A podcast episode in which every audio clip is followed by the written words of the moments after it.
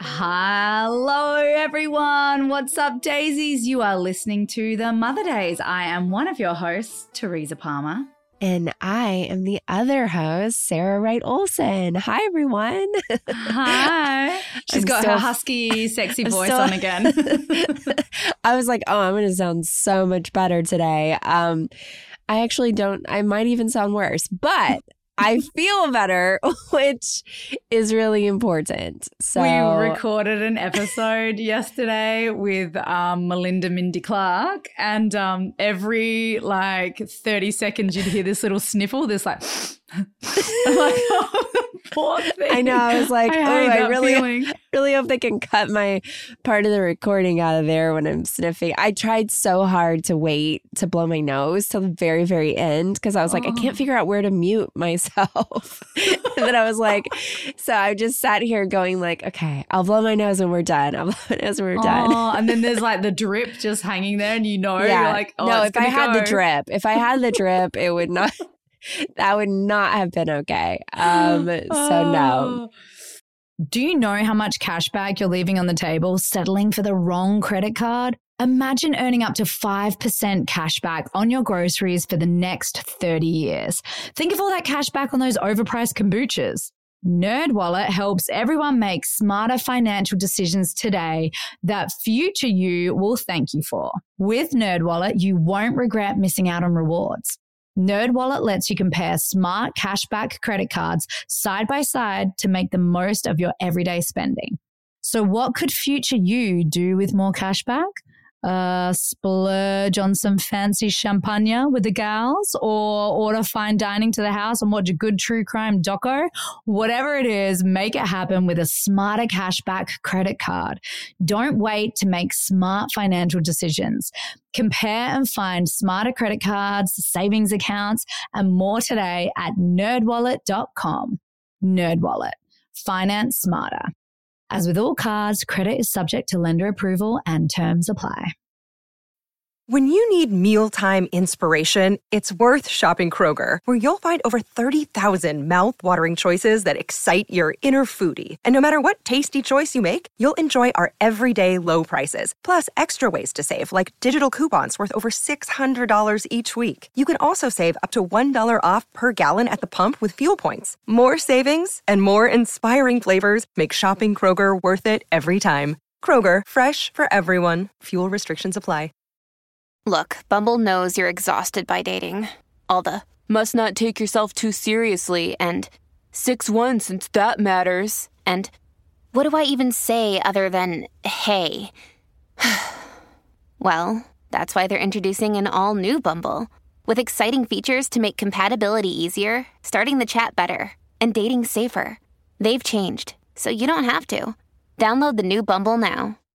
Um, hey guys, we hope you're all doing well out there, wherever you are in your car, running around the lake with your baby in the jogger. Uh, I don't know. Where, Um, where do people listen to this? folding laundry that's my Yes. i always say folding laundry because um i feel like the laundry just continues to pile up in the house at our house like it just doesn't it just gets higher and higher and higher. And i literally look at it and i'm like oh like i'm gonna do that later okay? I gotta i've got 15 other things i have to do and i put laundry off to the last. And then when it gets so massive and i pull it out to the um couch and then i start folding and i'm like this is gonna this is for sure gonna take like two hours. So It's i put like out a the podcast. It is. Do you know that is one of my favorite things to do? Is to fold laundry to like yeah to put on a podcast and Yes. do laundry because in my household i was just counting how many people are in my household right now there are nine nine people living in my That's house right now so my cousin is visiting from australia right now so i have my 24 year old cousin i have my Wow. mum i have my five kids so i have a teenager with Wow. all his teenage clothes yeah that's a lot um, and then Bodhi, Forest, Poet, Yep. Prairie, Mark, and I. and it means so we don't have a laundry chute or anything, but we our house is over three levels, but the laundry is at the, at the very bottom. Oh, so we will just say, I will grab everyone's hampers and just literally throw it over the banister Stop and it. drop it down to the bottom floor. And then there's just always this massive pile on the bottom floor in the basement ready for me to sift through. Insanity. I know, but if I don't do washing every day, at Oh, yeah. least three loads a Yeah. day, oh wow. I will never catch up. I will actually just never yeah. catch up. Yeah. It does It's pile insane. up. It is crazy. Have you ever accidentally have you ever accidentally found um, that there was a diaper in the laundry? Like like the the toddler puts a diaper in the hamper and then it ends up in the washing machine and fully disintegrates and becomes this absolute chaos in your washing machine. If anybody's ever done that, please let me know because it happened to us not once, but twice Oh, God. It basically ruins your washing machine. It's like everything that was inside of a diaper explodes. oh, my God. and it's everywhere. And it is so when it happened to me the first time, it was uh obviously I didn't put the diaper in there. Like somebody like, you know, one of the kids took it off with their pants and then put it in the laundry. and then I'm just like throwing the laundry in. But I saw and all the clothes are covered in like this material that's inside the, diaper. crystals. Yes. Oh. So then you have to take all the clothes outside and like beat them and get the crystals off. And like it is so labor intense. it's so annoying.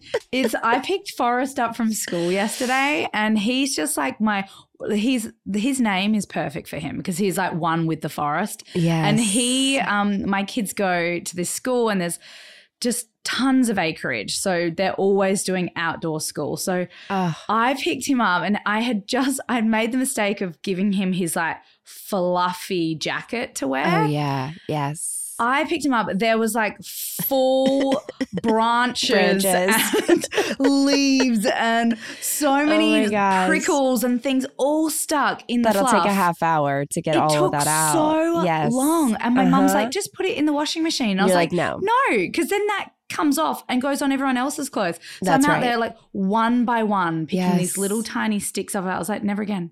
Why did I do that? Why did I do good. that? By the way, you talking about Forest, and it reminded me. I'm watching this um, docu series right now called Limitless. Is anybody watching that with Chris Hemsworth? Um, No, I've heard of it though. so good. And I'm watching the episode right now on memory and she's there's um a doctor on there who's talking about how like being out in the forest or in wilderness and um just talking about like the way that you're you have you know some of your kids like really love just being outside and being crazy in Mhm. the wild and everything but it it activates a different part of your brain and we feel so good when we're in nature right like you go We out into do. nature and she says if you can just every day put your phone away and like go on a walk and be outside like walk through the park or like whatever don't check your phone like don't don't engage that part of your brain where you're like looking at your phone but just allow your senses to be opened by what's around you and listening and like um it is so good for your brain and for your long term your your memory and um it's it was incredible i mean i no loved doubt.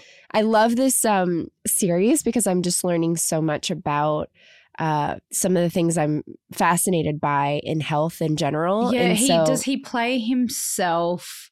So it's him Oh, as no, Chris it's just a- Hemsworth it's a- doing yeah, it's a yeah, docu doing different things, exploring different yeah, aspects of life. Yes, and he's exploring this part of his um, health because he gets uh, somewhere in the show, and I don't want to like ruin it for anybody if you guys want to go and watch it, but he does get some really intense uh, results from um, his like blood work and finds out that he has two copies of this gene that could cause something later on in life for him. So there's steps that he can take now to help uh, prevent that or to sort of like bring his um, percentage of him getting that disease down. And so, but yeah, it's fascinating. Um, but anyway, just thinking about Forest, like love, you said like he loves to be out and that's perfect for his That's name. So he loves to be in nature, but it's just so good for us. And it made me think, I, we need to do that more. Like we're We inside our to. home so Mhm. much and we're running to school and doing all these things. Like we really need to ground ourselves more in yeah. I feel like in. LA, I'm not outdoors as much. I I am know in Australia. Yes, But like, especially now that we have this house and it's like my dream house, I'm always just like in the house. I'm in the house or I'm in my car because I've been dealing with my own levels of safety anxiety. Interesting. It was triggered by um, this situation that happened at the local supermarket about four years ago. Mhm. And there was um, a gunman at the local supermarket that, I, and I was meant to be there that day. And ever since that happened, I've been dealing with, which is why I thank God we are interviewing Cheryl today because she's going to be able to help me move through my trauma. But I have definitely taken on board this safety anxiety when I'm in America. And then when I'm in Australia, nothing. I feel like this weight's off my shoulders. I, I go out, I do whatever. But I've been saying to Mark, I'm finding that I even dreamt about it last night. Mm. And um, I'm finding that I need to clear it because I'm spending so much time inside my house. Worrying about it. Yeah. Whereas I'm not even worrying about it. When I'm at the house, I feel fine. It's the moment I go out to, I went to CVS today to buy Ah. like a couple of Christmas things and I'm looking around. I've just, I can feel myself start to get on edge. Yeah. And it's something I need to take a look at. Yeah. Wow. Well, it's, I mean, it makes a lot of sense here because of just how much violence that we do have. And it makes sense that you're like being triggered, especially by something that happened, you know, in eh, a few years ago. So I mean, it all makes sense. Yeah. But yeah, like, you it's know, been a bit debilitating, I have to say. yeah. But I'm so that- happy just being a homebody. But I'm realizing that it isn't actually sustainable because I'm sort of saying no to a lot of the things that I used to do here in LA. Yes. And so I know it's something that I've got to move through. And this is actually the perfect segue to intro today's brilliant guest who I've been so excited to have on the show for so long. so today we are interviewing Cheryl Neufville Etiang. Hi! And she's the most divine human being, um, a student midwife, mama of one beautiful little girl called Naomi. Oh my gosh. is- she is so striking. She's got this inner radiance, yeah. but then she's just so divine and so beautiful. And she's just like this glowing little old soul in all of her photos. I just am so captivated by her. yeah. She's so special. And actually, that is how I found you. So you were suggested in, you know, on Instagram how they like say, this is for you. Like, this is a post that you would love. There was this photo of you and your daughter. And I just could not stop staring at the both of you. And I was like, they're just so good. They're just filled with goodness and heart. And they're so amazing. Thank This you. there's just something about them. And then I started following you and reading everything. And I was like, of course she's a birth worker. Of course she's a doula. Like this all makes sense. And this is why I think the universe sort of brought our lives together, which has been so lovely. So thank you so much for joining us today on the Thank Mother you Days. so much. Thank you so much for having me. I mean, I look up to both of you so much. The work you do for the birth community is incredible. It's necessary. So, I mean, I love the Zen Mama. I send that to all of my clients. I'm like, you guys need to read this. If you want an intentional birth, you want to be able to open up. And so, um, yeah, you both are doing incredible work. It's an honor to be here today. So, thank you for having me. Uh, thank you so much. I was doing a deep dive reading your story, and um, there's just so much there, and it's so beautiful. And your journey has been really profound, and um, and then you know just the importance we talk about this all the time on um, on here but in our book we talked about how important it is to really advocate for yourself in healthcare and and the birth that you want to be informed and to understand like what you can have and what your you know needs are and so i love that you're amplifying that and that that's something that you're really focused on and Yes. um, I would love to hear your story of how you got started in all of this. Yes, Um, absolutely. how how this all came to be because I was also reading about you working in Uganda. So, Mhm. like, Mhm. tell us a bit about um about how you got here. Yeah, absolutely. Um, just to start off, I definitely didn't intend on going the route of a birth worker as a student midwife. It um, kind of just came to me before I understood what downloads were and just like signs from the universe. I was yes. a dance major and I loved dance. I mean, since I was young, that was my way of expressing myself. I had a really difficult time uh, communicating as a child just due to certain traumas that happened in my life. And so dance was the only way I felt like I could speak to people. And I just was able to use my body in that way. So it's always been very sacred to me. But around my junior year in college, I was kind of feeling stuck. And I was like, I don't know what I want to do afterwards. Do I want to teach dance? Do I want to go with a company?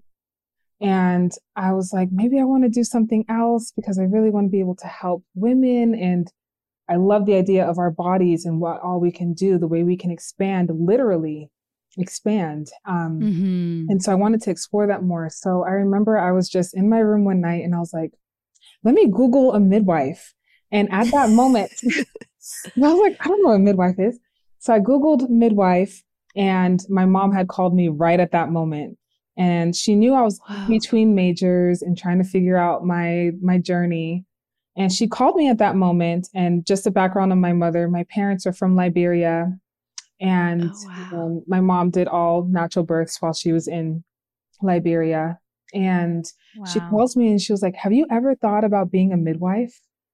And I was like, Where are the cameras? No. Like, what? How did you know? I was just oh, researching that. Yes. Download from the universe, right absolutely. There. It was definitely a download. So then I was like, I'm literally looking at a Google right now and I just researched what, what a midwife was. And she was like, well, we have many midwives in our family. Your great grandmother delivered your older siblings. She was the Whoa. village midwife. And so I was like, okay, this is a sign. Maybe I need to follow this. And so I applied for a program uh, a few months later and it took me to Uganda. And wow. while I was there, I was just in a really small clinic and I was just helping the midwives, just shadowing them. I wasn't planning on doing anything, just watching them and seeing if that was what I wanted to do. And I remember my first birth experience, I think cemented this for me. And I just knew, okay, uh-huh. this is what I'm supposed to be doing with my life. But I remember um, two women were in labor at the same time. And the labor suit was very small. It was a metal, it had metal walls or cement walls, I remember, with a metal wow. door it was extremely small, and two women were laboring at the same time. And the midwives had gone to lunch. So they were like, okay, just like, you know, monitor them, stay around, make sure everything's okay. like, okay. You're like, what? and they had already talked to me. They're like, okay, you're going to be able to check the baby's vitals once the baby's born. So I was like, oh, great. So I'll just monitor them while they're off at lunch. And all of a sudden I'm looking at the APGAR score card, like trying to remember what the mm. APGAR score was. And for those that aren't familiar, APGAR score is um, a score used to determine the baby's um, kind of health and activity in the first few minutes of birth. So I was yeah. like, okay, I want to make sure I know that's right. So that way I know what's going on when this baby is born. And I remember looking at this wall, reading it, and then I heard a gush of water. And I was like, so I turn around and this woman is crowning, like I'm seeing the head coming out. What? And the power went out. At no, my gosh. Time. The power went out and it started to rain like thunderstorm. Stop. And I'm like, oh my goodness. And I was like, don't move. Just don't move. And I can't speak to her in Luganda, which was the language she spoke. Oh. So I oh. had to go run and get the midwife. So I'm running in the rain, you know, through the compound and I'm running past chickens and trying to go oh find these midwives. And they're just like eating their food. And I'm like, there's there's a head and there's there's I was like, yeah, oh, no, yeah, meconium. Yeah. Oh no. So then they drop everything. We're all running back to the labor suite, and I put on sterile gloves because they said, okay, once, you know, I already told you this before. So I put on my gloves and I'm just waiting for them to do their thing. And they're looking around for gloves. And I had taken the last pair of gloves. and, um, you know, they had very minimal resources. And so I was like, okay, well, what do you want me to do? And they're like, well, you're going to have to deliver this baby because you're the only one that have. Stop it. Yeah. so they walked me through it. And I just remember them putting a gown on me and I'm just standing like cold stone. I'm like, oh my gosh. What's happening? And it's raining and dark. And I just remember going up to this woman and a message came into my mind. You do not have to hold fear.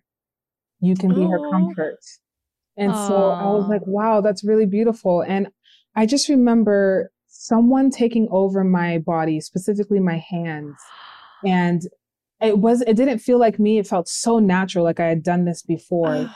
but the baby came out so fast. So I remember the head being born and the head turns a little bit right after it's born. And I just remember supporting the head and then delivering the shoulder. And it was just, it was natural for me. It just kind of easily wow. fell into wow. place. And I put the baby on the mother's chest and just let the, the baby stay there. And I, I don't know, in that moment, I felt like somebody else had taken over. The midwives had completely wow. stepped back at this point. So they were just watching me like, have you done this before? And I was like, no, I've never done this before.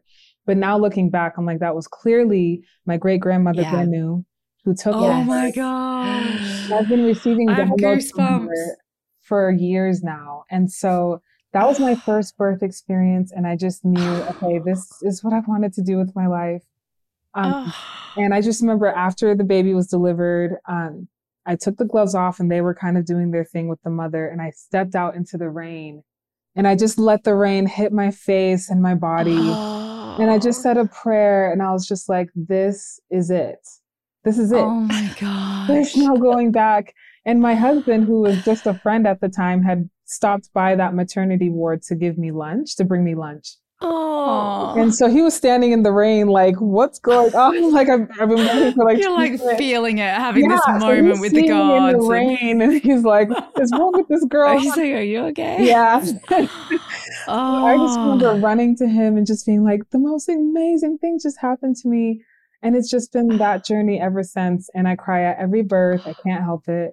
Oh. it's just such it's a it's a confirmation for me. I just know that I'm supposed to be in this space. And then now being able to incorporate the movement that I've learned as a dancer yes. into expecting mothers and helping them to move through their body, move through emotions, move through grief has just been an honor. It's been uh it's been incredible to see how that's all fallen into place. All right, as you guys know, we are we are busy mums. We are dog mums, business mums, performance mums, school board mums. Life gets hectic. That's why we rely on our tried and tested go-tos to alleviate some of the chaos. NerdWallet helps you by maximizing your everyday spending, whether it's groceries for the week, drinks with friends, or a nice family meal. Do you know how much cash back you're leaving on the table settling for the wrong credit card? Imagine earning up to 5% cash back on your groceries for the next 30 years. I mean, come on, guys. Think of all the cash back that you're going to get on those kombuchas, on those frozen pizzas. NerdWallet helps everyone make smarter financial decisions today that future you will thank you for. With NerdWallet, you won't regret missing out on rewards. NerdWallet lets you compare smart cashback credit cards side by side to make the most of your everyday spending. So, what could future you do with more cashback? Uh, a silent meditation retreat in Peru, a sweat lodge in India, whatever it is, make it happen with a smarter cashback credit card. Don't wait to make smart financial decisions. Compare and find smarter credit cards, savings accounts, and more today at nerdwallet.com. Nerdwallet, finance smarter. As with all credit cards, credit is subject to lender approval and terms apply. All right, guys, we are a couple of tired mamas, and all we do is crave a spa day, and we deserve it. We always end up putting ourselves down the very bottom of our to do list. We jump from one activity to the next, and we're always meeting the needs of everyone else around us. I think it is time for a little self pampering. This Mother's Day, make every day a spa day for all the mums in your life with Osea's Mega Moisture Duo. It's a value pack of two luxurious body care moisturizers, Undaria Algae Body Oil and Undaria Collagen Body Lotion, both featuring Osea's signature, uplifting, all natural, citrusy scent. I think the greatest and most thoughtful gifts are the gifts that you actually like love yourself, something that you use on yourself. And I love using the Mega Moisture Duo. It makes my skin so glowy. It's like super hydrating, firming, smells amazing. When I give my kids a hug after a bath, they're like, oh, You smell so good. it is my absolute favorite gift and such a great gift for Mother's Day. Yes. Folding in self care is a moment to practice mindfulness, it's self love, it's compassion. And we all know if you run your battery flat, it's harder to recharge.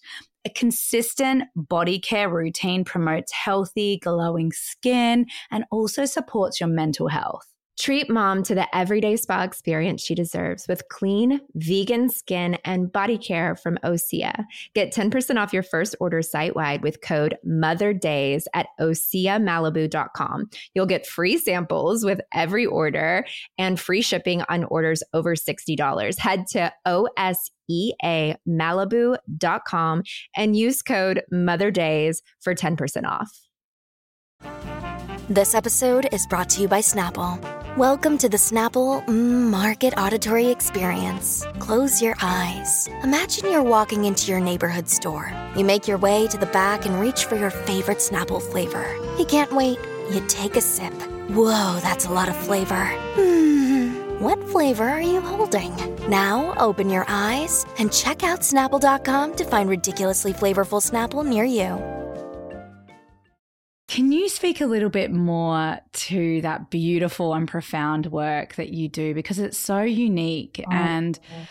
I think so many women navigate fear and it's something that we all we intend to unpack before we move into giving birth but sometimes life just gets away from you that you don't find the space to take a look at the trauma and so I Mm. know that you do this with dance and movement and music please talk a little bit more about that special Yeah, work Absolutely. So, I mean, it just started with me individually. Like I said, I had gone through so much trauma in my own life, just with my father and just different issues like that. And I never went to therapy. My siblings did, but I found that dance was a way for me to heal that. And um, I loved just throughout my dance career being able to work with live musicians, specifically African drummers. They use djembes, which is very sacred and they would just drum. And i remember feeling as if the vibrations anything energetically that i felt was negative leaving my body as i just moved and danced and jumped and, and hollered. And i realized how connected we are to that in the birthing space. We have to be able to release completely and open completely right otherwise there's so many things that can set our birth back our our labor process back and tighten up and I've noticed that as we move through this, so I'll meet with women and say, okay, what's going on with you? Let's talk about this. It's a holistic Mm. approach. And I'm spending an hour or two with you just working through your grief or working through a trauma you didn't realize you were dealing with. And I always say that if you're not solving it before your labor, in labor, it will be revealed. It's always going to come out it's always So going to come out one way or another because you're in such a vulnerable state. And I mean, I'll, I'll probably share a little bit about my own labor experience, but I did notice that within myself, me thinking that I had released a lot from my body, but uh, Mm. there were some things that were unearthed during my labor that um, I, I mean, I, I really feel ashamed of sometimes to think about, but I know it's not shame. It's just, I didn't know that trauma was stored just so deep in my womb. Our Yeah, womb space is the creation source for us as women. That's where we birth ideas, we birth our businesses, we birth our babies. It's the creation source. So Mhm. we don't focus on that area. We store a lot of shame, trauma, guilt in that area as well. And it's not really transferred to our babies. We honestly store that within ourselves. And as we birth, um, depending on if that's been released or not, it can affect your labor and birth process. So that's something that I really like to focus on with my clients is just trying to talk about things that might have come up for them, dreams they might have had, how that can incorporate into your labor and birth process. We're putting on music, we're dancing at times and just Mhm. releasing. We're doing our hip rolls and we're just starting to feel confident in this changing and growing body and helping you to feel more connected to this new form because we aren't in this form of pregnancy all the time. And especially for new mothers, that is very different. I know for myself, seeing myself expand and create all these marks and I was like, wow, I've never seen myself in this state before. How do I feel comfortable here? And right. dance does that. It makes you, it communicates things you can't say and you're able to start accepting a new form of yourself without shame. So mm. I think it's just really beautiful. And I love being able to incorporate that any chance that I. Oh, oh I love that is so amazing. I I actually took a dance class one time when I was like five or six months pregnant with my first child because it was my friend's birthday. Mm-hmm. And she was like, I'm taking everybody to a dance class. And I was like, What kind of a dance class? And she was like, It's a hip hop class. And I was like, Dude, I'm so pregnant. Like, this is, I'm going to be like so, it's going to be so random that I'm in this dance class with everyone. And it was actually amazing because I felt so good. It released all these endorphins and like at first I felt really silly, right? Yeah. Trying to do this dance and I'm I'm I'm not like a dancer by any means. So I felt silly, but um but I actually like as you were talking about that, I was like, yeah, I get that. I connect to that because I remember afterwards just how in my body I felt. Yeah. Um, after dancing and listening to music and just like letting go and and and then getting past the part where I felt silly at mm, first. Yeah, then, or embarrassed. yeah, or embarrassed. exactly. You know, there's all these like young kids and they're like doing hip hop, and I'm like the pregnant lady yeah. in the back being yeah. like, yeah. um, but it's like so beautiful to hear you tell that story because um, that work is, gosh, it's so needed. Mm-hmm. It is just so needed. I mean, there are so many women that um, I've come into contact with that, you know, are working through trauma. I lost my dad when I was pregnant with my daughter, um, Esme, and I talked about that a lot on this podcast. But um, while sharing that story, so many women wrote in and said, like, I lost my mother when I was pregnant. I lost my father when I was pregnant, or I'm dealing with the loss of a sister, or like whatever it is. And um, we go through so much and we carry so much mm. of that mm. trauma and and we don't you know, in especially in America, like I, I just don't feel like it's normalized to no. work through grief and to um, find outlets for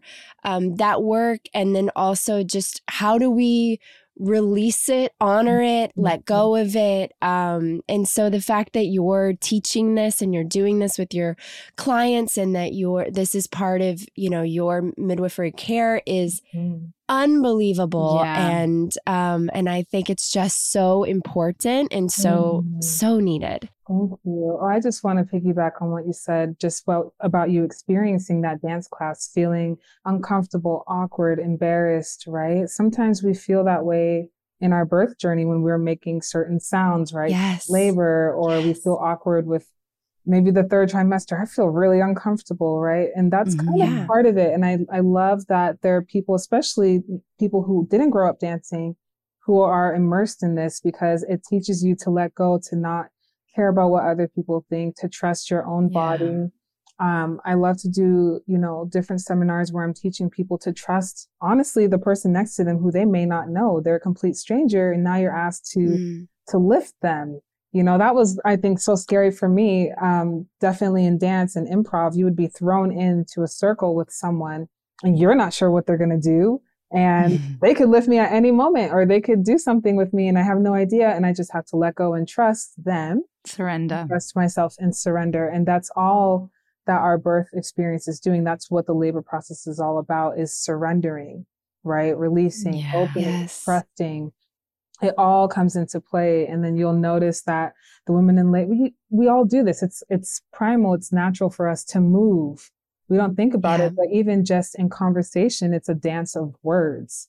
And people yes. don't think about it that way that we are always dancing we are always moving um, and the times that we stay still is when things start to build up in us right? Yeah. Fear and, and and different things like that. I know that um, as a black woman birthing, fear was a big part of Yeah. why I felt there was some form of trauma with my birth experience, just because I knew and you see the statistics, you know, of, Yeah. of black women and how often we're dying in birth and Yes. or within the first year postpartum. And we carry that. I have friends who aren't even expecting yet who are very afraid to enter that journey because they don't want Mm. to be alone. And as a doula, my job is just to be able to, you know, execute your ideal birth experience, right? And to help you feel Yeah. confident and informed and just support you. You know, I'm not birthing for you, but you know that I'm here. Right. And though advocacy is a part of what I do, it's really hard when I have to constantly be in the fight mode because Yeah. those um, those desires of my clients are not being honored, and I have to continually uh, go to bat for them, if that makes sense. Like we shouldn't have to do that in our birth experience. We should just be able to feel and release and open, but those fears are attached, so it becomes very difficult to do that. And do you think um, when women are navigating that, is that because their caregivers are resistant to Mm. any form of doing things outside of the norm? Are there ways in which women can set themselves up for a more informed and harmonious birth? Even before they're pregnant, or even in the first trimester, uh, do you have ideas? Do you have tips to share with our listeners who are about to walk this path? Absolutely. Yeah, I do. I mean, just being being able to listen to podcasts like this is very important just to get more information. Um, being able to, even if you aren't pregnant, uh, go to childbirth education classes just because certain terminology or things that you haven't heard before might be used during your birth experience, your birth journey. Um, meeting with a doula or having a doula in general will be really good for you to be able to navigate that experience while pregnant. A lot of doulas, you know, in their training understand different things that could be introduced during your labor and birth process. So for you to be able to understand that is really helpful. And then I would say learning to be comfortable in your body in its complete in, in its entirely entirety, you know, um, embracing yeah. who you are um, at the point in life that you are. Cause I think we're always like, well, especially in the culture nowadays of trying to strive to look a certain way or be a certain way or be that girl. Um, Yeah. you know, there's this almost toxic culture of turning yourself into someone else instead of embracing Yeah. yourself fully and diving deeper into that and what that looks like. And I think that journey doesn't end after you have a baby. I think you're continuing It's that ongoing. yeah, it's an ongoing experience, and your babies look at you and they see that as well, and they kind of um, they internalize that. And then I would say the last thing is surrounding yourself with people who are like-minded, who want to be able to know more about birth, about their bodies. Your environment really um, affects the way you see your birth experience. I know that That's true. there are people who just think, oh, well, this is what everybody else did. Everybody else went to the hospital, got cut, and then went home. And Mhm. Yeah. that's what I'm going to do too. Not really knowing there are other options out there because if there are people who you surround yourself with who are open to say, you know, uh, unmedicated birth and you might be feeling that, but then there's someone who's just like C-section all the day. I have it scheduled. It's going to be really Yeah. hard to feel confident in that experience if you're Yeah. around people who may view something different. Yeah, I think I think that's so such wise words because I do feel like with my very first um, child when I went into the OBGYN that I was seeing at the time, I um, you know told her I want to have and I was nervous to tell her this, so I already think my body knew that I was with the wrong person, but I was nervous and I was kind of sweaty and I was like I really want to have a natural birth. Mm. And then she was like you know, kind of gave this look of like, hmm, interesting. Okay. Good luck. you know, what do you mean by that? And I was like, I want an unmedicated birth. I want a labor, you know, and she, she was just like, yeah, you know, it just, she kind of brushed it off and, you know, she kind of walked me through like whatever her normal reciting of what this was going to be. And I knew that I was in the wrong place, but I also, you know, I'm from Kentucky originally, so I came out to LA. So this is kind of like mm. all I knew here. And then I met someone who introduced me to a midwife. And then once I sat in front of the midwife, I was like, okay, this is where I belong. Like, this is what I'm supposed yeah. to be doing and how I'm supposed to be mm. doing this. Um, and so I do think just you know hearing people talk about it like hearing you talk about it on this podcast right? Like then people can hear that and say okay maybe i should question. Like i don't it, you don't necessarily have to be going, you know, giving birth with the person that you've been seeing for your checkups, you know, or whatever that is. Like that's we have options here, which is nice. I mean, some have more options than others. It is depending upon where you live and what kind of city, you know, how big the city is and who's there, who are the birth workers. Um, but there are options, and um, and then you can ask a lot of questions. I'm really curious about how this work played itself out in your own birth. Oh. And if you oh. wanted to talk a little bit about your birth with beautiful Naomi, yes, I'm sure absolutely. it was really special. It was. It was an absolutely, it was an incredible experience. It was hard. Um, so a background, I have endometriosis. So it took a, a couple years for us to um, for me to actually get pregnant. And it happened when I released and let go and stopped putting all this pressure and focus mm-hmm. on it mm-hmm. because it was messing with my mind. And I was like, okay, I just need to have fun and release, and it will happen when it happens. And of course, it happened like a month or two after that, which I was like, of, uh, of course, that happened that way. Um, and you so hear I, of that so often. Yes. Yeah. Yeah. Just being able to release it, it makes room, right? Like when you're releasing, it means that you're making room for something else to enter. Yes. Um, and so I, I, I learned that. And when I was pregnant with her, I, I got pregnant with her in December of 2020. And I had been living in Uganda with my husband at the time. And in January is when we found out, like I took the test because it wasn't abnormal for me to have uh, missed or, you know, prolonged times between my periods. I was just assuming, oh, this is maybe normal, but eight days, then 12 days. I was like, maybe this isn't, maybe this is something else. Mm-hmm. so I remember going to um, one of my um, old mentors at the hospital where I um, did my internship for midwifery, I went to her and I was like, can you give me a pregnancy test, please? Like, she was like, yeah, she, uh-huh. she was so happy. And of course, like, in, you know, Ugandan culture, everyone's happy you're pregnant. I mean, that's what they were waiting uh, for. I feel like yes. I was engaged and they were like, okay, so when is the baby? I'm like, oh, yes. yeah, yeah, yeah, yeah. we just, we just met or, you know, so, um, uh, yeah. yeah, I found out I was pregnant and then I got typhoid right after that. So I got oh, extremely whoa. sick. I got extremely sick and oh. I almost lost her just in the beginning, just right in the beginning. And I was really scared. And at the same time, there was a lot of political unrest during the elections in mm. Uganda. So they were like gas bombs going off right near our oh house. Oh my gosh. So I had to stay in, and a nurse had to come to me to give me IVs and everything to help me while I was wow. home. But I got extremely sick and I was sick for maybe five months straight. Um, wow. I wasn't gaining any weight apart from just oh. a ah. small belly that was growing, but I started to realize it wasn't normal how sick I was getting. Mm-hmm. Um, cause I wasn't able to, I wasn't able to eat anything. Um, I was having these weird fainting spells. I was tired and, um, my husband was finally like, I think you might need to to go back to the US. And I was like, no, like, I don't want to. I want to be with you. And for those that yeah. don't know, we had a really tough time with my husband's visa. So that's why I ended up living in Uganda. So I wasn't sure because I was like, I don't want to have this baby by myself or without you. So there was just a yeah. lot of fear already wrapped up in that of not knowing yeah, if he was going to be present.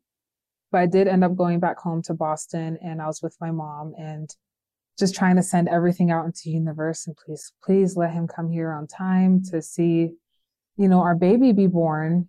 And yeah. uh, I went home in June of 2021. He came out right after in uh, July. And Oh. it was amazing, but we weren't sure what was going to happen with his visa, but he got it and was able Wow. to, yeah. I mean, that's a whole story on its own, but he was able to get there on time and be present for me. And How amazing. it was amazing. It was just it was it was meant to be. And so I gave birth to her in uh, Boston. And we didn't know if we were having a boy or girl or not. We just wanted to keep it a surprise. I just wanted a healthy Yeah. baby. And my health had started to get better. I think just being home and being in my environment was definitely helpful. Um, and then, of course, just knowing our visa journey was over and he was in the States, Yeah. like released so much pressure. How liberating. It was so liberating. But during that time, I hadn't really had any checkups because of all the political unrest, plus me not being able to leave the house. So I had all of my equipment as a student midwife and would just check myself and teach my Oh. husband how to do my vitals. And I would record it in this journal that I still have. Oh I would record everything. And that's kind of how I went through my whole pregnancy journey, even when I was home. I knew I wanted to have a home birth, and my mom was petrified of that. She had been, she's been in the States for 30 years, and, Mhm. um, you know, she had us all in the hospital. All, uh, she had at least her children in the States, she's had in the hospital. And she was like, I don't know about that. And just a lot of fear was being projected onto me. But I was like, Yeah. no, I know what I want. This is, you cannot tell me otherwise. You cannot convince me. I know too much. so, Yeah. um, so yeah, that definitely did help because I felt like I already knew what was going on with my body. So I didn't feel like I had to go in as much. I would go to get an occasional checkup here and there, and I had told them, "Oh, I want to have a home birth," and they're just like, "Oh my goodness, what is wrong with you?" I mean, I remember this one OB was like, "Well, you're going to take my personal number because you're definitely going to be calling me," and I was Oh like, gosh. "Wow, like that sucks," you know. Um, and so I remember finally um, getting tested for Group B strep, and I was positive, and I was like, "Okay." right. And they're like, well, you have to come into the hospital now before we can push. And I was like, oh, dang it. I shouldn't have just take your probiotics. Everybody, sauerkraut, all that stuff. that's my advice. That's if I could if I could go over again, that's what I would have done. But um that's how they got me to go into the hospital. But I was like, well, I'm gonna labor at home as long as possible then. Mhm. And I remember going in to see a midwife at the hospital about a week and a half before I went into labor. And um, because I was still shopping around to seeing where I wanted to give birth, I was going to give birth in the hospital. I was like, well, I want to go to this hospital with these midwives. And there's a saying, not all skin folk are kinfolk, meaning that just because someone has a label of midwife or whatever, doesn't necessarily mean they follow the, you know, Yes. the Yes. life model. They could follow a medical model. And that was the case with this midwife that I went to see. And she was Oof. talking about how she wanted to induce me because she felt that the baby was Oh. smaller. And I was like, I don't really feel comfortable with that. I feel like I'll just go into labor naturally. And I had already Yeah. had my own regimen, same regimen I would put any any of my clients on. So I just knew I was going to be able to go into labor without that. And so I was like, no, I know I'll be able to to go into labor. I don't feel comfortable being induced. So then she's like, well, I can't support your care. And I was like, Oh. Wow. Ah. well, I guess we're going to just see what happens. And a few days later, sure enough, I went into labor. And wow. yeah, I went into labor on Monday. I had her on Thursday. Um, so I was in labor for about three days with So wow. Oh and did you gosh. have like prodromal labor? Was it stop start stop start? It was on the second day. Um, because Yes. the first day it hit me like, I mean, it was coming strong. I lost my mucus plug and that was it. As soon as I lost my mucus plug, um, the contractions just started coming and I was like, wow, okay, it's like really happening. and my, my mom and my husband were present.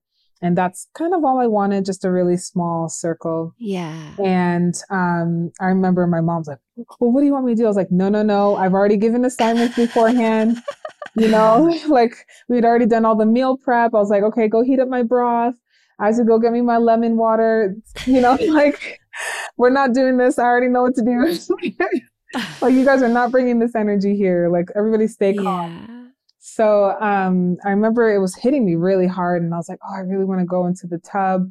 So I went into the tub, but it was still pretty early. And so my labor stopped because I was so relaxed. Mm. I was just like, That's what happens sometimes. Yeah. I was so relaxed that it stopped my labor completely. So the next day I had to ambulate a lot. So I was going like up and down stairs and um, even got And curb walking. Yeah, I did the curb. I've got the video. I, I saw a video of you doing it. that was exactly why. It was because my labor had stopped and I had to keep it going again. So that's what I was doing. I was just doing curb walking and I did that for like an hour and a half and then lots of rest. And it came back that night. I had contractions again. And so what is with nighttime labor? I feel like that happens. everyone, that happened to me too. everyone goes into labor at night. I feel like every time I'm getting a call around two or three in the morning. Oh, I want That's some milk right. plug," or oh, I need you to come. And I'm like, okay, this is it. and then by eight o'clock we have a baby roughly but yeah mostly at night and we sync up with the moon and all these really beautiful things and i had done kind of my own you know rituals just to prepare for this labor process and i just knew that day i knew i was going to go into labor everyone was quiet around me i was in a really good meditative state and i remember actually the night before having a dream about naomi and I could see her. I remember the room was white and um, I pulled her out. I caught her. So in real life, I actually did catch her, but in the dream, I caught her. And I remember looking at her face and she had that dimple here and she had her blue eyes. Oh. And I just remember holding her and she was smiling. And I kept that to myself. Actually, I actually haven't shared that with anyone because I just knew. And that's when I knew I was going to have a girl. my girl. And then I went into labor right after that. And so, kind of fast forward, now we're on day two or night two. And I just got a chair and sat in the shower because the water was just perfect for me. Oh, and it's amazing, isn't it's- it? It was, it saved me. I, especially for how long I was in labor for. I was like, I'm just going to stay here. There's nothing else that Yeah. worked. Oh, And as soon as I would get out of the shower, I mean, it was just so much pressure that I was like, I got to go back. I got to Yeah. go back Back in. shower. I love the shower. Yes. In my Yeah. birth, Sarah, I kept saying to Sarah, who was at my birth, yes. I would hop in the shower on the birth ball and I was like, I just want to stay here forever. Can I stay here forever? This is the Yes. best thing in the world. But I have so many really funny videos of Teresa just being like, ah, so like water is Yes. just like flooding over her. And I'm just like behind the camera, like giggling, you know, because I'm just like, it's the best. It's amazing. it just relieves the pressure, doesn't It it? Does. It's a natural epidural. That's what we say is it's it's nature's epidural. And so um but I would say definitely you're you don't want to go in too early because it could stop your labor. So I always suggest Right. showers are great because you still have the effect of the water on you, but you can still Yeah. progress. So I just I put a chair in the tub and then let the shower hit on my belly and I was there for the rest of Mm. my labor. Like I just I was there all night. I just fell asleep and let the water just hit me and it was wonderful. And by Ah. the time I woke up, I was at a nine. I was at a nine. Wow. It opened up at a nine. And wow. I was like, okay, I think I'm ready to do the tub. So my husband took the chair out of the tub and filled the water up. And I was on all hands, I was on all fours. And then he describes it as he saw like this cloud of water and it was my water breaking in the tub. Oh. And Wow. for those that, you know, typically in transition is when the water breaks. Sometimes it can wake, break beforehand. Um, yes. But my water broke right as I was about to enter transition. And woof, those contractions were hitting me back to back to back. And It's I, so intense at that point. I had never felt anything like it. I was like, I'm going to actually die. This, this baby phone. I remember telling Isaac, I was like, I cannot move. And if you haven't seen a woman in transition before, it can look really scary. I mean, yeah. Yeah. women go, I mean, into this Demonic. demonic, People go primal- crazy. Yeah, You're growling. I've seen a woman just growl and just be on all fours. I mean, it's really, it can be a really intense if you don't, if you're not used Oh yeah. Yeah. so my husband had never seen um, anyone in labor before. He usually, you know, he's from Uganda and women go, they come back with a baby. Like that's all he knew. Yeah. Um, Yeah. So he sees me in my transition phase. And I told him beforehand it would look like this. But in the moment, he's like, oh my goodness, something's wrong. And on top Aw. of that, they, the hospital had called, hey, just a reminder that you have group B strep, so you have to come in. And so my husband was like, I think we need to go to the hospital. And I was like, I can't move. Like, I'm No, going to, no. Yeah. I'm going to push this baby out. And they're like, I'm sorry, but they said that you have to have, I was like, no, I can go at postpartum. Like, it's fine. Yeah. And Yeah. so they took me anyway. And I, looking back, I mean, I was on day three at this point. I was really dehydrated, um, Yeah. extremely tired. So, I mean, I guess it was okay, but there were so many things that were done at the hospital that I didn't want. Um, Yeah. and my husband kind of saw that firsthand. He's like, if I had known that they were going to push all these things that you didn't want onto you. Mm. So Ugh. I remember us driving. It was only 10 minutes, but I mean, it felt like forever. And we get there, and I just remember holding my mom's hand and like leaving her hand and looking back at her because she couldn't come with me. Um, Oh. because it was only one person, one other person allowed. yes, because of the pandemic. Yeah. Yes. And so um, it was my husband that came with me, and I hadn't been checked my whole labor. I just knew. I knew I was expanding. I was recording my labor process, and that journal, that journal that I had, I was Oh my recording everything. gosh. Oh. Every time I had a contraction, I would write like a little tally, and then tell my mom to write the time. So I had kept track of my whole my whole labor. So I just gave him the book, and I was like, "Here's my book. I know I'm gonna ten. And I was like, I need to push. And they're like, well, let's just check you. I was like, no, I don't want to be checked. I'm I'm out of Yeah. 10. So then this woman checks me anyway. And Oh gosh. 10, yes, I'm out of 10. And she's like, okay, it's time to push. It's time to have a baby, but you can't push Really? until you have the antibiotics. And I'm like, what? what? Yeah. So apparently, like, it takes about 15 minutes for you to get the antibiotics for group B Strep. It does. Oh it's my so painful too. It's Did, was it so painful for you? It was. It's so painful. it is. Yes. I, it's cra- it's uh because I had it twice. I've had to do it twice, Mhm. and it's penicillin like straight in your Yes. arm. Or It they feels did it on my hand Yeah. the last time. yeah. They'll do it on your hand. It was horrible. And I was like, well, can I at least receive it while I'm in the shower? The shower really works for me, but it was just so messy and them trying to get me in the shower. And at this point, I mean, I'm just like banging my head against the wall because I just Yeah, really you want to push. So I started. You're- uh, yeah, it's so hard to stop yourself from pushing when you've got the fetal ejection reflex. It's Yes. it's coming out. How It's do you coming out. stop that? You don't. And I, I couldn't stop it. I just kept pushing anyway. And I remember them being like, well, she's pushing and she's not supposed to be pushing right now. I could hear them talking. And they're like, well, I think we need to give her something. And so I remember my What? husband just being like, she doesn't want anything. And they're like, well, she looks like she's in a lot of pain right now. You might have to step out. And I was like, no, please don't send my husband out. Like, just keep him here with me. And I mean, there were so many things that were confusing during that time. Yeah. There isn't a lot that I remember. I mean, you're in a really vulnerable state at this point. Yes. And so they did end up giving me an epidural, which I didn't want, but in the At end, 10 centimeters at dilated. 10 centimeters, they gave me an epidural and I had What? pushed maybe a few, like an hour after that. So I feel like it didn't really work. But um, yeah, they gave it to me, which That's so really confusing. difficult. It was very confusing. And they gave me the epidural, and I was like, okay, well, this is what's happening, and I need to accept it Mhm. because maybe Oh, there's that's beautiful. That's not that that I'm not seeing, but I felt Mhm. I just remember crying afterwards. They had given it to me, and I was crying to my husband, and my doula was on the phone with Oh. me at this point, and I felt like a complete failure. I thought that I had failed Oh, at a natural birth, but the, my doula was like, "Well, you got to ten centimeters. It's okay. Like Yeah. You did it. you needed to rest. You did it." And I even now still feel like I don't accept that. This is the first time I'm even saying that I had an epidural, just because it's been so hard to come to terms with the fact that that happened, Mm. and I don't even really. And it was pushed on why. you. Yeah, it wasn't something I wanted. So my husband was crying with me and he was just like, It's okay. Why don't you just rest? And I was like, Are they still going to take you away? Like, because I, heard them saying, You need to step out of the room. Because he was trying to advocate for me, saying that that's not what she Yeah.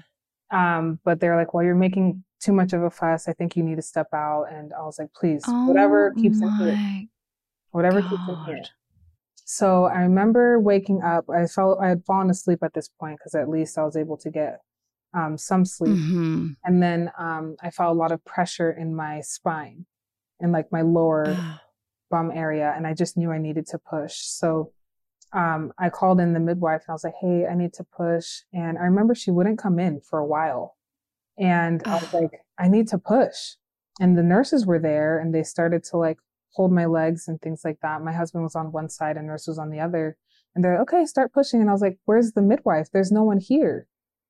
And Yeah. I need someone to support my perineum, which as a midwife, it's really good to support, you know, the birthing person's perineum to prevent tearing, you know, or minimize tearing. But she was nowhere to be found. But, oh, she's just doing some paperwork. She'll be right there. Why don't you start pushing? And I was like, what? I don't want to do that. So then they, she came over. Oh, and I forgot to tell you, um, because I was pushing so much, my cervix had swollen the time before Oh, the cervical lip. Yes. And so I had gone back Mhm. to like a seven and I was swollen. Like my cervix was really swollen. Oh, So, So- don't you need a midwife to or of the doctor to put their hand up and hold back the cervical Mhm. lip so No you can push that. past it? no one did that. oh my gosh. Mhm. Yeah. I'm so sorry. It's, it, it's like one of those things where at this point I just wanted to see my baby. Um, Mhm, of knew I didn't want to be in that space to begin with. I didn't know anyone there. I just remember the lights were so bright and there were all these faces and everyone was white, which is scary for someone who, Mhm. where you hear all these things of you not coming out of the hospital or whatever it may be. Yeah. That was extremely scary for me. Um, Ugh, that's triggering. it is. It is. And I, I remember pushing. I only pushed for a few minutes. Um, just because I was like, okay, I know my pushing technique. I'm going to stick with it. They're like, no, Mhm. bear down and hold your breath. And I was like, no, I'm going to, you know, do the small blows, like, you know, when the baby's crowning. Yes. And they're like, no, you're, you're wasting all Yeah, your Doggy energy. pants. Yes. And I was like, no, I need to doggy pat. I need to do this. And they're like, okay. And I didn't tear, thank goodness, because Oh, I was able well to do that and I just did myself and just blocked out everyone else. And something Yeah. we say in my in my culture and a lot of different cultures is go and get your baby. So like every time you have attraction, it's as almost you go into this space and you grab your baby's soul and bring them earth side. Yeah. Wow. That's when every surge would come over me. That's where I would go is into that spirit realm and go and get my baby's soul and I'm bringing her closer closer. So I remember So every time I felt a wave coming over me, I was like, okay, I'm going to go back and get my baby. And I remember the head being born. It was very easy. Like I didn't feel um, it was too much pressure for me. I felt No. everything, Yeah. but it was it was like I was able to bring myself no that space. there was no like ring of fire, didn't feel the burn. Probably because of the breath. Yeah. Yeah, I bet. I- I, were I using that to my breath breath. I technique. stuck to my whole breath technique. I didn't, I mean, they were kept saying, no, you have to do it this way. And I just remember blocking everybody out and just trusting my, my breathing technique, my pushing technique. And I was like, I'm going to stick with this. I know this works. And the head was born. And then I remember them saying, okay, the head's born. And I just reached down and did another. Oh. I pulled her out. I pulled her out and put her on top of my chest. Oh. And I just held her and, and I didn't even look at her. And, and I was like, okay, it's a baby girl. And then my husband looks and he's like, oh, it's a baby girl. I'm like, yeah. oh, oh my Yeah. gosh. Yeah, yeah, yeah. What when you were saying that, even though I know you were coming up against so many challenges and in the moment I was like, oh my gosh, that's beautiful because the way you were able to stay in your place and Yeah. trust and give over and surrender and just keep her little soul in your mind. And it became this dance between you and her, and you were able to block out all the noise and the Mhm. distraction around you. Like, that is so beautiful that you were able to do that despite what was happening around you. Yeah. Thank you. I really appreciate that. I feel like it was definitely a difficult situation for both my husband and I. Um, the times that I was feeling most of those contractions when I first entered the hospital, I was letting out screams I never let out before. Um, Yeah. you know, and it was like a roar. I felt like the walls were shaking. And it was kind of empowering. I thought it was beautiful. I didn't know that I could do that, that I could make those kinds of sounds. And of course, Mm. everyone's like, oh, ooh, she's loud. And I'm like, yeah, damn right, I'm loud because I'm feeling everything. Yeah. and that's okay. But they took her away shortly after. I wanted delayed cord clamping and they cut the cord right away. They're like, oh, we need to bring the baby over here. And I was like, well, skin to skin really helps to regulate the baby's temperature. And I remember them taking the baby away for about an hour or so. Like I didn't. Oh my gosh. Yeah, I, I didn't know where she was. And I had asked for them to do like the newborn exam or for us to have the golden hour, which is just an hour with me, the baby, and and and my husband. And we didn't get that. And then I remember them bringing her back to me and then we were on our way to the postpartum floor, and some nurses were like, "Oh my goodness, we heard about your baby. Her eyes are so beautiful." And I, mind you, I haven't even really gotten a chance to see her, and um, yeah, and so they had taken her, and I don't know what happened. And then I just remember being over there and being like, "Okay, well, everyone's gotten to take a look at this at my baby, but me."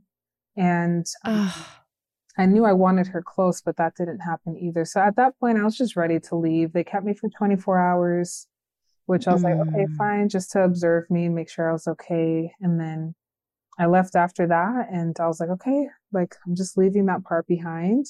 And it comes back later, of course, right? You have to come to terms with your mm-hmm. birth experience. Yeah, your birth it. and any trauma. Mm-hmm. And there was a lot of trauma wrapped in that that I didn't allow myself to experience because I just wanted to have a healthy baby. And of course, everyone around is just be happy your baby's here. And I was like, ah, that's the last thing I want to hear right now.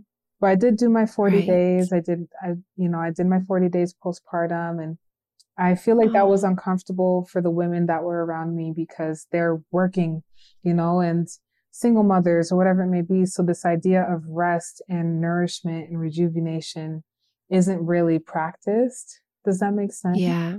And so they're like, why aren't you looking for a job? Why aren't you doing this? Why aren't you doing that? Right. And I was like, I want to rest. I want to be with my baby. I think this is a period that I can do that in. And there will be a season of working later, or there will be a season of this later. But I'm supposed to just be with my baby right now, and I want to trust that. Mm. So that definitely ruffled a few feathers in my postpartum of just being able to slow down and rest. And I think even mentally, I had to force myself to do that. Yes. And allow myself to be okay in that resting nourishment state. yeah, because wow. it's just not it's not something that we um you know really honor here mm-hmm. and it's something that you know we as people who are obsessed with the birth world, like Teresa and I know that that's really important. Um, and we talk about it, but um, but it, it it should be something that culturally that we honor and it should be this time that's like you know so important to rest to be in bed like to just be able to connect with your baby and spend that time and skin to skin. Your birth story is so powerful and beautiful and thank you for sharing all of that with us because parts of it are so infuriating for me like listening to how somebody is like almost you know forcing you to do these things that you don't want to do and it's such a vulnerable time and you think about like you know if it wasn't during the pandemic and if you could have had more people in there like you know could you have been could they have been more voices for you? And you know there's just like there's so many things. If you had a a doctor or a midwife who was like, you know, mm-hmm. a little rogue and like was like, no, we're not doing that or we're not doing that. You know what mm-hmm. I mean? It's mm-hmm. like there's there's all these elements, but yet as I'm listening to you tell the story and as I'm getting mad for you in the story, mm-hmm. I'm also understanding that this all of you know this that happened and I'm is is something that I think for you and the work that you're doing like you know you're i'm sure now carrying this story and and understanding at such a deep level mm. that there even though this this is something that you've been training in and that you've been learning and you've seen all of these births and this is a work that you want to be a part of like you understand that people get in there and then get forced to do things that they don't want to mm-hmm. do and seeing it firsthand. And I've seen it with family members of mine, I've seen it with friends of mine where they come back and they seem shell shocked because they're like, I don't know, like when you're in that state and transition, you don't you aren't really able to mm-hmm. formulate like logical sentences so and say true. like you know and then and then afterwards, you're like, wait, what happened yeah. exactly? Yeah. You know? And people use fear. They use they use those things that scare you the most. Well, it could be you could be injuring you or your baby. This could be wrong with Yes, your baby. That's right. And so th- I remember that being tossed around and just igniting more Ugh. fear within me as well. And Oh, I uh-huh. think that's 100%. just, it's not fair. And I think a first time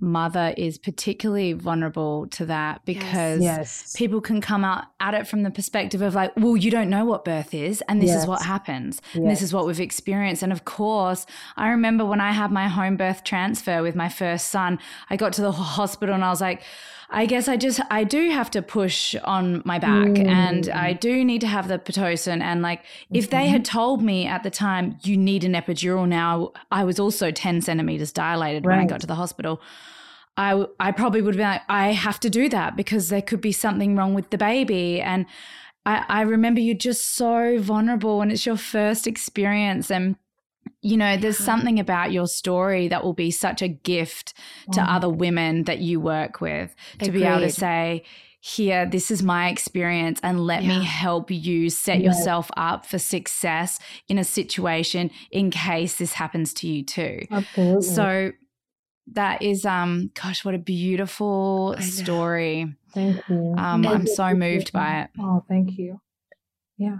I um we both love this uh doula Ana Paula, Ana Paula Markel and I think there was this moment when I was listening to her. I went to a, a doula training program that she did, and I had just had my baby, and I just wanted to like learn more, you know, about the birth Mhm, world, and I was fascinated by it, and I loved her so much because she was such a you know profound part of my birth experience and and how I was able to push my baby out at the very end like she was in my ear and I Mm. she sounded like to me in my mind she sounded like this lioness in my ear Yes. like telling me like reach down and just push that baby you know but really she was so quiet you know teresa Yeah. was there and it was like Mhm.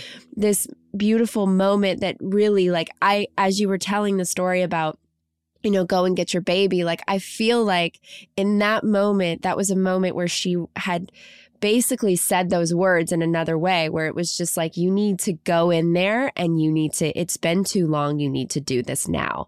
And so that was the moment where i took like everything else and like pushed that baby out. But ana paula talks about her own birth experiences.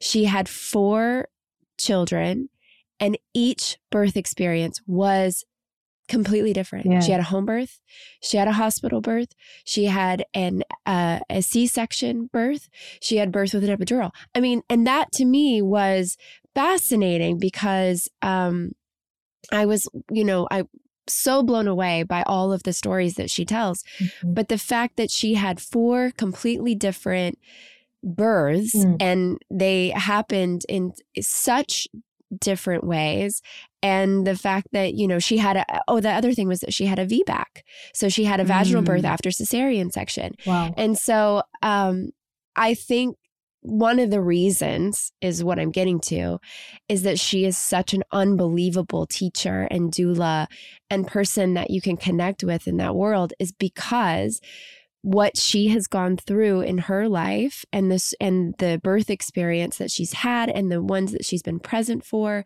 those have all taught her so much but also brought her to a place where when you're sitting across from her as a new mom and you're listening to her stories you go yeah that's the person that I want to be the soul next to me that Mm. guides me through this next part of my journey and you know your story i'm i have so many goosebumps listening to your story Mhm. um but i just feel like you are like to to honor that birth experience and to be and to have gratitude around this baby and this experience that you had your story will touch so many lives and it will Mm. you know bring people into a place where they go yeah i not only do i want to work with you like I know. birth with you Excuse me. I was like, I it, this whole Like, time she's been talking. I'm like, Right. Where does I'm like, where so does I'm gonna Cheryl fly live? to Boston. Right. Yeah, I was Um, like- if she lives in Boston still, like I guess, Oh my where am I having gosh. my next baby? No, I was this whole time.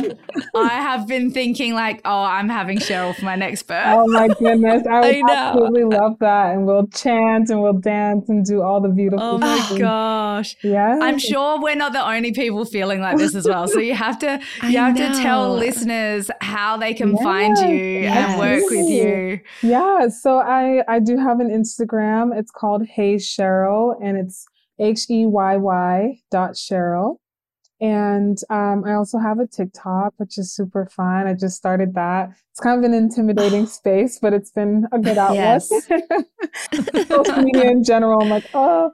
Um, so yeah, usually typically people will just, you know, send me a message there. I also have a website. Um, it's called Hey Midwife, and you can book a consult Aw. there as well. But yeah, And um, Cheryl and I have been trying to put Yeah. together a workshop, a dancing movement, That would be trauma healing amazing. workshop with me, Sarah, Cheryl. We want to do it in Ah. Los Angeles. It'll, because I got this um this job and I'm shooting in Australia. It'll probably be next year, but we're gonna make it happen. we have to. And so, yes, when this episode comes out, hopefully we'll have some firm dates and people can sign up for that, would and be join us. Incredible. Also, would just love like I I could do an another hour. I have so many questions Oh, for you. Um, Um, but just just listening to you speak and and and uh, I feel like you know we could do a whole thing where we have you speak to everyone and have you Oh. do movement with everyone and I know. I mean, that is just amazing. You're incredible and you're such an inspiration and um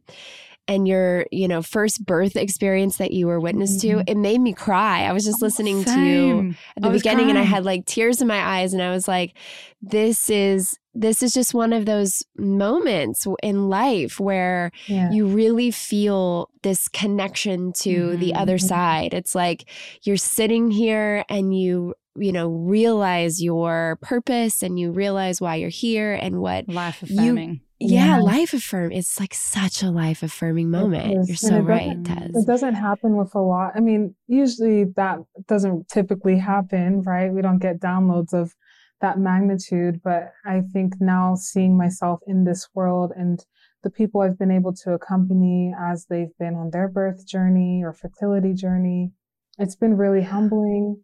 Um, and I think even for myself now in postpartum, I'm just rediscovering who I am as Cheryl now Yes. right after I've been experiencing the passage of birth and my child passing through me and um, entering kind of these higher levels of myself and accepting that and feeling free in that. So, I mean, it would be amazing for us to be able to move through everything because I think since, especially, I mean, we had such a huge energy shift with the pandemic, right? I mean, Mm-hmm. Yes. there's it, it changed our whole entire outlook on life we were forced It to be in our feminine energy to slow down to stop and to create and birth anew and i think with that came a lot of different you know different traumas that were attached to our bodies that we've Mhm. been storing and so i feel like there's so many people craving to just move and release and let go Yes. you know so it would be so wonderful to be in that space with We are gonna do it. We We're have doing it. to. We're, We're doing, doing it. It's happening. Yes. It's Um,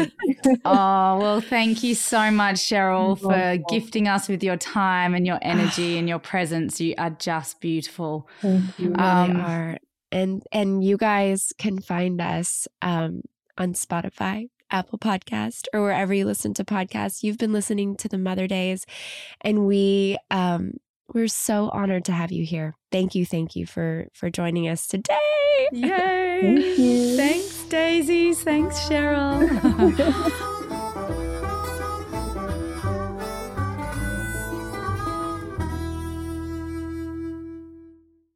When you make decisions for your company, you look for the no brainers.